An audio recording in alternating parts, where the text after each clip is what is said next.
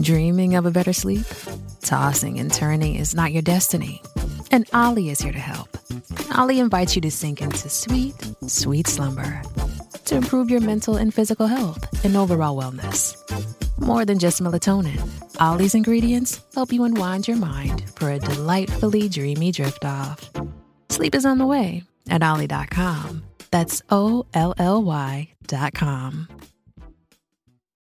With threats to our nation waiting around every corner, adaptability is more important than ever. When conditions change without notice, quick strategic thinking is crucial. And with obstacles consistently impending, determination is essential in overcoming them. It's this willingness, decisiveness, and resilience that sets Marines apart. With our fighting spirit, we don't just fight battles, we win them. Marines are the constant our nation counts on to fight the unknown. And through adaptable problem solving, we do just that.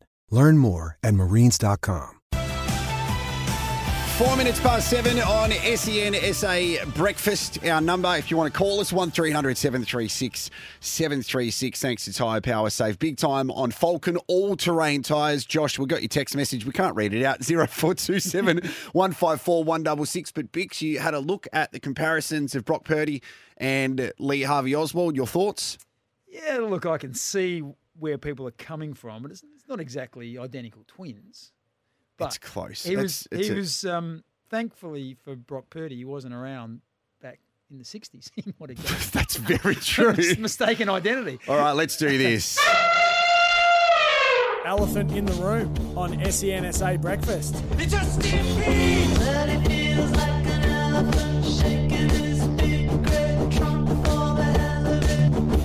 So, Bicks, it's been a, a long summer for us both. Yes. There's been a, a lot of elephants in the room. Did you put much weight on over summer? I'm not saying that as a like a stab. I'm not throwing you under the bus. No, not a whole lot. Yeah, it was challenging. Oh. Summer was really challenging What, for me. did, did you put on some weight? Yeah, had a fair off season.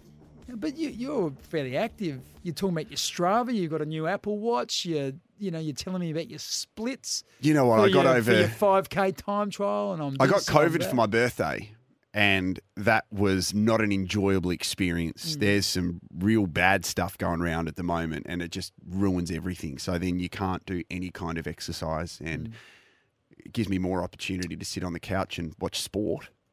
But still, no sympathy. there was a fair bit on sport wise when you know you get the new year and you've got cricket, you've got tennis, you've got Big Bash, it's, it's all- Mm. A-League. It's all happening. Yeah. So we've got a couple of elephants in the room that we need to address. Um, I'm going to throw it over to you. Okay. The elephant in the room. You okay? Yeah. I want to talk. I want to start with the A League because you are much better versed than what I am. Yep.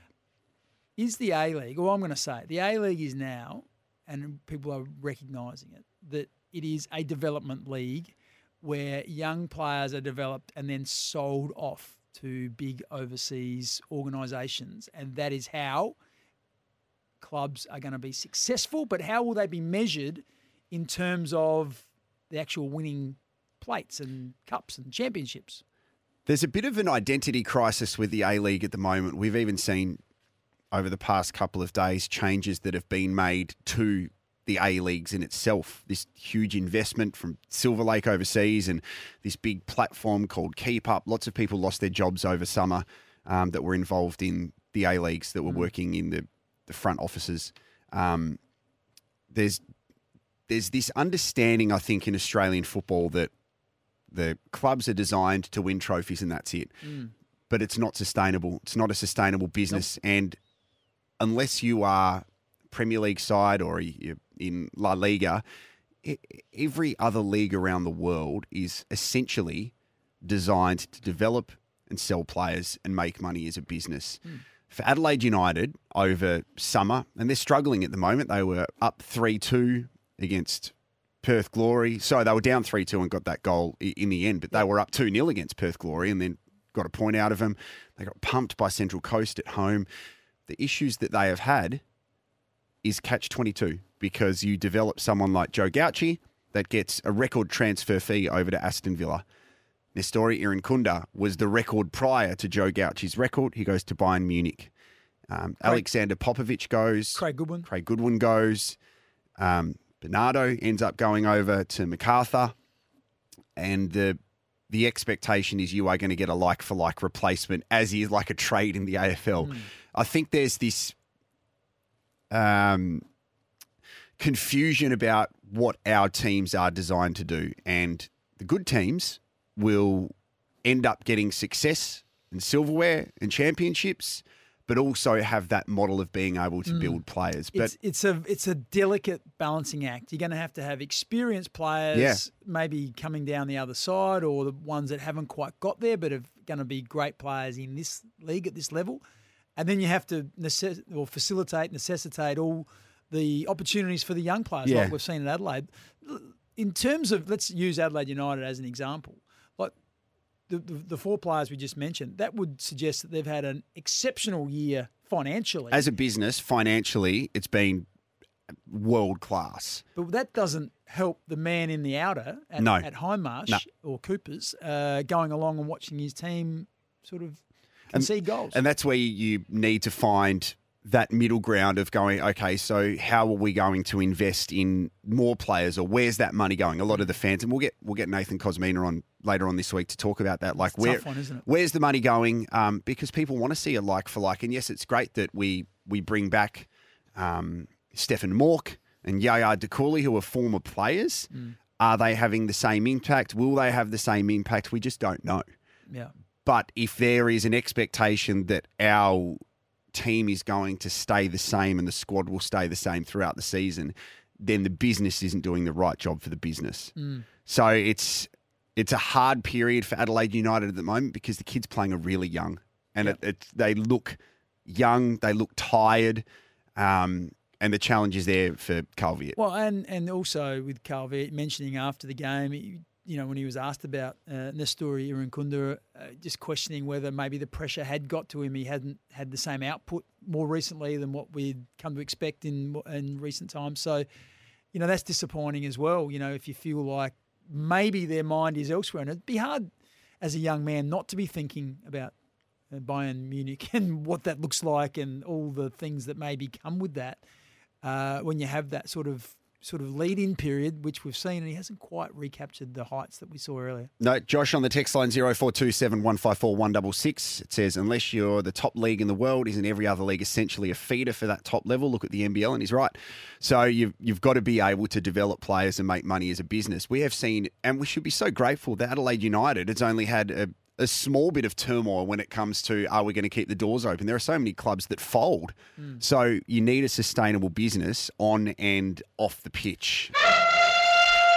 Uh, let me ask you about Port Adelaide and your thoughts on Warren Tredrea and Bruce Abernethy. Got to, I think, 200 votes separating Yeah, them. It's remarkable, wasn't it? Um, what does this mean from your perspective in regards to what's going to happen with Port Adelaide? When I looked at the, you know, the whole, people people said some Port Adelaide supporters said, "Oh, this is unedifying." You know, there's two great legends, and one of them's going to miss out. Like for me, I was a little bit the opposite. I thought this is like you got a ticket where you can't lose. Like I think both would be excellent board members, and so in the end, it's going to be Warren Tredrea who gets the opportunity. But if it was Bruce Abernethy, I don't think they would have lost anything because I think there is a slight misconception that, um, let's say, if you're a, a Warren Tredrea fan, I've seen a few people say, "Oh, good on your Treaders, get in there and shake it up a bit." I'm just not sure you're going to see that. I'm not sure that one person on a ten man board can shake it up. I just, I'm just not convinced that that's how um, it's going to be, uh, or how you want it to be. You want it to be there to be discussion and that, but but very rarely do, do, is one person shaking it up. And the other thing around, uh, you know, some people who aren't huge Ken Hinkley fans and they perhaps see Warren Tredrea as the man that's going to, uh, you know, look at what, you know, maybe put more pressure on Ken. It's a similar argument. The the decision whether to extend Ken or to not extend Ken wasn't. It was ratified by the board, but it was actually made by a football subcommittee that put a recommendation to the board, which had people like. Um, uh, Cos Cardone, former board member, Dominic Cassisi, and, and others. So Uh, yes, I'm sure that the football director, if that's what Warren's going to be, would be involved in some of that discussion, but still it will come from a recommendation from another committee that, that will most likely be ratified by the board, whichever way. And even if one person put up their hand and say, I don't agree with that, it'll still be a consensus vote. Uh, one word answer, please. Yes or no? Do you think the club would be happy that uh, Treaders is now part of the inner sanctum so publicly he can't say some of the things that he may have said last year? I, I think it's it's going to be harder for Warren uh, with the club. I don't think the club are all that worried by it. There's other commentators that'll be out there that'll say stuff. So I, no, I don't think the club it bothers the club that much. 13 minutes past seven. Our number is 1300 736 736. We're going to chat to John in Port Augusta straight after this. We're in Studio Lumo, powered by Lumo Energy SA.